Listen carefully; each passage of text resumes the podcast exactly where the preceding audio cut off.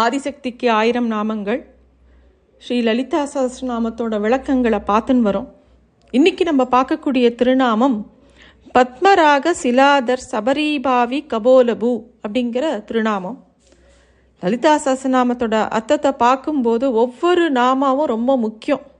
ஒவ்வொரு நாமத்தோட பொருளையும் நம்ம கேட்குற போது அதுக்கு முன்னாடி நம்ம சொன்ன நாமத்தோட பொருளையும் ஒரு தடவை கேட்டுடுறது நல்லது. ஏன்னா இந்த சகசிரநாமத்தோட அமைப்பே எப்படி இருக்குன்னா தொகுப்பு தொகுப்பாக இருக்குது ஒரு குறிப்பிட்ட ஓமையோ இல்லை அதோட அர்த்தத்தையோ சொல்லி சொல்லி அதோட அடி ஆழத்தில் இந்த ஜீவன் எப்படி அதோட ஆத்மீக யாத்திரையை பாதையை காமிக்கிறது. அது எப்படி போகிறதுங்கிறது காமிக்கிறது. அந்த பாதையை நம்ம வெறுன தெரிஞ்சு வச்சுக்கணும். ஏன்னா நம்ம ஏதாவது பண்ணி அந்த பாதையில் பயணிக்கணுமே அப்படிங்கிற எண்ணம் நமக்கு வரணும். ஏன்னா இந்த பா பாதையில் நம்மளால் பயணிக்க முடியாது அப்படின்னு மனசு சொல்ல ஆரம்பிக்கும். நம்மளால் ஜபம்லாம் பண்ண முடியாது. அதுக்கு நேரம் இல்லை. இன்னுமே கடமையெல்லாம் இன்னும் நிறையா இருக்குது அதெல்லாம் முடிச்சுட்டு வயசானதுக்கு அப்புறமா ஆன்மீக வாழ்க்கையில் வந்து இதெல்லாம் பண்ணலாம் அப்படின்லாம் மனசு சொல்லிகிட்டே இருக்கும். அப்படிலாம் மனசு சொல்லும்போது அதை ஒதுக்கி வச்சுட்டு என்ன விஷயம் சொல்லியிருக்கோ? தியானமோ ஜபமோ இல்லை ஆத்மீக சாதனையோ எல்லாத்த விட இதெல்லாம் பற்றி கேட்டுண்டே சத் விஷயங்களை கேட்டுண்டே இருக்கிறது ரொம்ப முக்கியம். ஒரு கட்டத்தில் அதுவே நமக்கு பெரிய புரிதலை கொடுக்க ஆரம்பிச்சிடும்.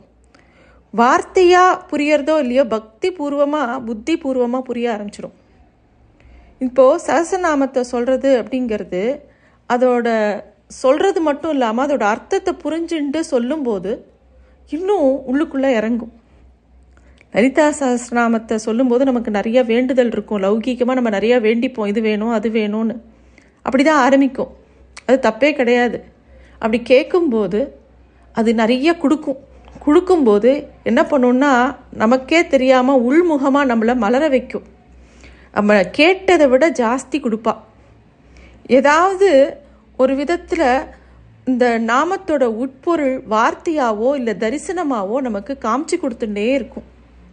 அதே மாதிரி ஒவ்வொரு நாமத்தோட அர்த்தத்தை கேட்கறதுக்கு முன்னாடி அதுக்கு முன்னாடி இருக்கக்கூடிய நாமத்தோட பொருளையும் ஒரு தடவை கேட்டுட்டோம்னாக்கா அந்த நாமத்தோட பொருளை கேட்டாதான் இது ரெண்டுத்துக்கும் அதாவது முன்னாடி சொன்னதுக்கும் இப்போ சொல்கிறதுக்கும் உண்டான தொடர்பை தீர்க்கமாகவும் ஆழமாகவும் நமக்கு புரிஞ்சிக்க முடியும். இப்போ போன நாமத்தில் நம்ம என்ன பார்த்தோம்? தாடங்க யுகலீபூத தபனோடுப மண்டலா அப்படிங்கிற திருநாமத்தை பார்த்தோம். அந்த நாமத்தில் என்ன பார்த்தோம்? அம்பாள் வந்து சூரிய மண்டலத்தையும் சந்திர மண்டலத்திலையும் ரெண்டு ஜோடி தோடுகள் மாதிரி தன்னோட காதுகளில் தாடங்கமாக சூடின்னு இருக்கா அப்படிங்கிறத பார்த்தோம். இது சாமானியமான அர்த்தம்.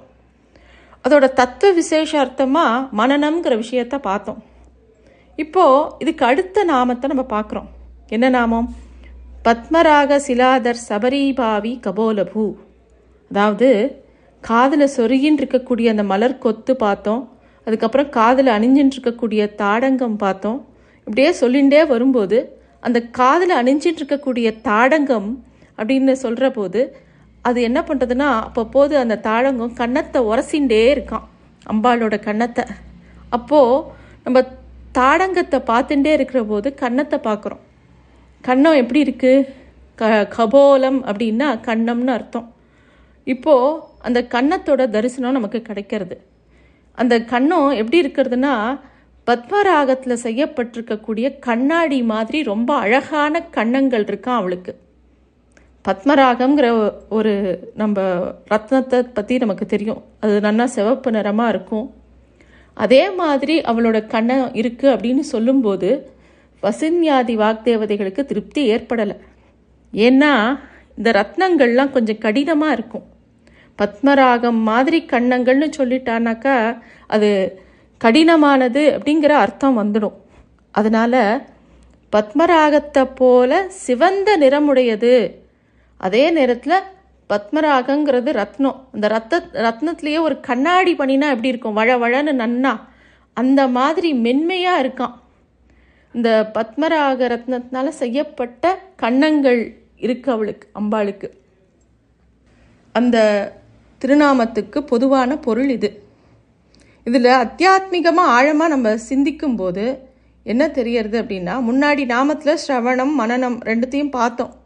இந்த நாமத்துக்கு வரும்போது கண்ணாடி போன்ற கண்ணங்கள் உடையவள் அப்படிங்கிறதுக்கு அர்த்தம் இந்த ஆத்ம சாதகன் அந்த கண்ணாடியில் தன்னைத்தானே தரிசனம் பண்ணிக்கிறான் அப்படிங்கிறது அப்படிங்கிறது தான் அர்த்தமாகுது அதே மாதிரி தன்னைத்தானே தரிசிக்கக்கூடிய விஷயந்தான் நித்தியாச நிதித்தியாசனம் அப்படின்னு நம்ம சொல்கிறோம் அந்த இடத்துக்கு வருது. கதம்ப மஞ்சரி கிருப்த கர்ணபூர மனோகரா அப்படிங்கிற இடத்துல ஸ்ரவணத்தை தொடங்கி தாடங்க யுகலீபூத தபனோடுப மண்டலாங்கிறதுல மனநத்தை சொல்லி பத்மரா பத்மராக சிலாதர் சபரிபாவி கபோலபூல செல்ஃப் ரியலைசேஷன் அதாவது இந்த ஆத்ம சாதகன் தன்னைத்தானே பார்த்துக்கிறான். தந்த ஆத்ம வஸ்துவை தரிசனம் பண்ணுறான் அதைத்தான் இந்த நிதித்தியாசனத்தில் நடக்கிறது. அதைத்தான் இந்த திருநாமம் சொல்கிறது ஒரு ஆத்ம சாதகன் குருவோட வாக்கியத்தையோ இல்லை அம்பிகையோட திருநாமத்தையோ திருப்பி திருப்பி ஸ்ரவணம் பண்ணும்போது அந்த ஸ்ரவணம் பண்ணும்போது மனநம் மாறுது. அப்படி அந்த நிலைய நிலைக்கு வரும்போது இந்த பிரபஞ்சத்தை நிறைச்சின்னு இருக்கக்கூடிய விராட் புருஷனை அவன் உணர ஆரம்பிக்கிறான். அப்படி உணர்ந்த உடனே நிதித்தியாசனத்துக்கு போகும்போது என்ன நடக்கிறது அப்படின்னாக்கா அது வேற தான் வேற இல்லை அப்படின்னு சொல்லி தன்னைத்தானே அங்கே பார்க்குறான் god realisation is not different from self realisation அப்படிங்கிறது தான் இதுக்கு அர்த்தம். ஆத்ம தரிசனம் தான் அம்பிகையோட தரிசனம். ஏன்னா ஆத்மாவாகவே இருக்கிறது அம்பிக்கை தான். அதை தான் இந்த திருநாமம் காட்டி கொடுக்கிறது. இந்த கண்ணாடியில் தெரியக்கூடிய பிம்பம் அதுதான் மூல பிம்பம் எதுன்னு பார்த்தா அதுவும் லலிதா தான் தன்னை உணரும்போது தன்னோட தலைவனையும் உணர்ந்துடலாம் அப்படிங்கிறதுக்கு பொருள் இதுதான்.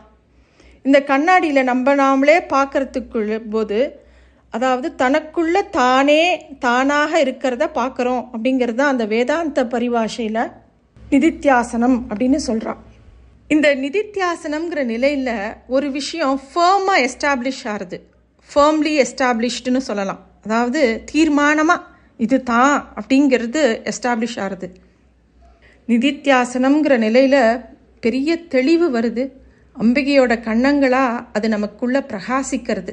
இந்த சிவந்த கண்ணங்கள் அப்படிங்கிறதுல செம்மை சிவந்தங்கிறதுக்கு சிதானந்தர் கொடுக்குற விளக்கம் எதுன்னா வேதாந்தமாக ஆத்மகோசர அகண்டாகார விருத்தி அப்படிங்கிறார் அவர் அதை.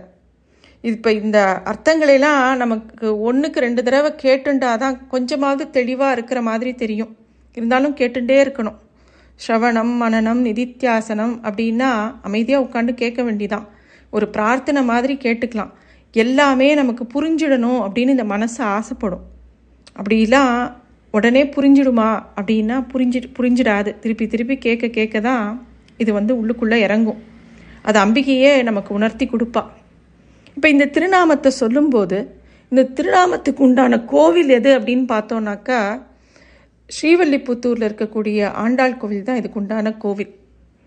ஆண்டாள் தன்னுடைய திருப்பாவையில் முப்பத்து மூவர் அமரர்க்கு முன் சென்று கப்பம் தவிர்க்கும் கலியே துயிலழாய் செப்பமுடையாய் திரளுடையாய் செற்றார்க்கு வெப்பம் கொடுக்கும் விமலா துயிலழாய். செப்பன்ன மென்முலை செவ்வாய் சிறுமருங்குயில் நப்பின்னாய் நங்கை திருவே துயிலழாய். உக்கமும் தட்டொடியும் தந்துன் மணாளனை இப்போதே எம்மை நீர் ஆட்டேலோ ரெம்பாவாய் அப்படிங்கிறா இதில் இந்த உக்கமும் தட்டொழியும் அப்படின்னு சொல்கிறது கண்ணாடி. அந்த தட்டொலிங்கிற அந்த வெங்கல தட்டில் தன்னையே பார்த்துக்கிறா. அங்கேயும் அங்கே ஆண்டாள் கோவிலில் ஒரு கிணறு இருக்குது கண்ணாடி கிணறு அப்படின்னு அதுக்கு பேர். அந்த ரெண்டு இதுலேயும் அவள் தன்னைத்தானே தன்னோட அழகை பார்த்துப்பாளாம். பெருமாளுக்கு சாத்திர மாலையை தானே அணிஞ்சுண்டு அதில் அழகு பார்ப்பாளாம். அந்த ஆண்டாள் எந்த அழகை பார்த்தா? அவள் அந்த கண்ணாடியில் எதை பார்த்தா அப்படின்னா பெருமாளோட திவ்ய வடிவழகை தான் பார்த்தா.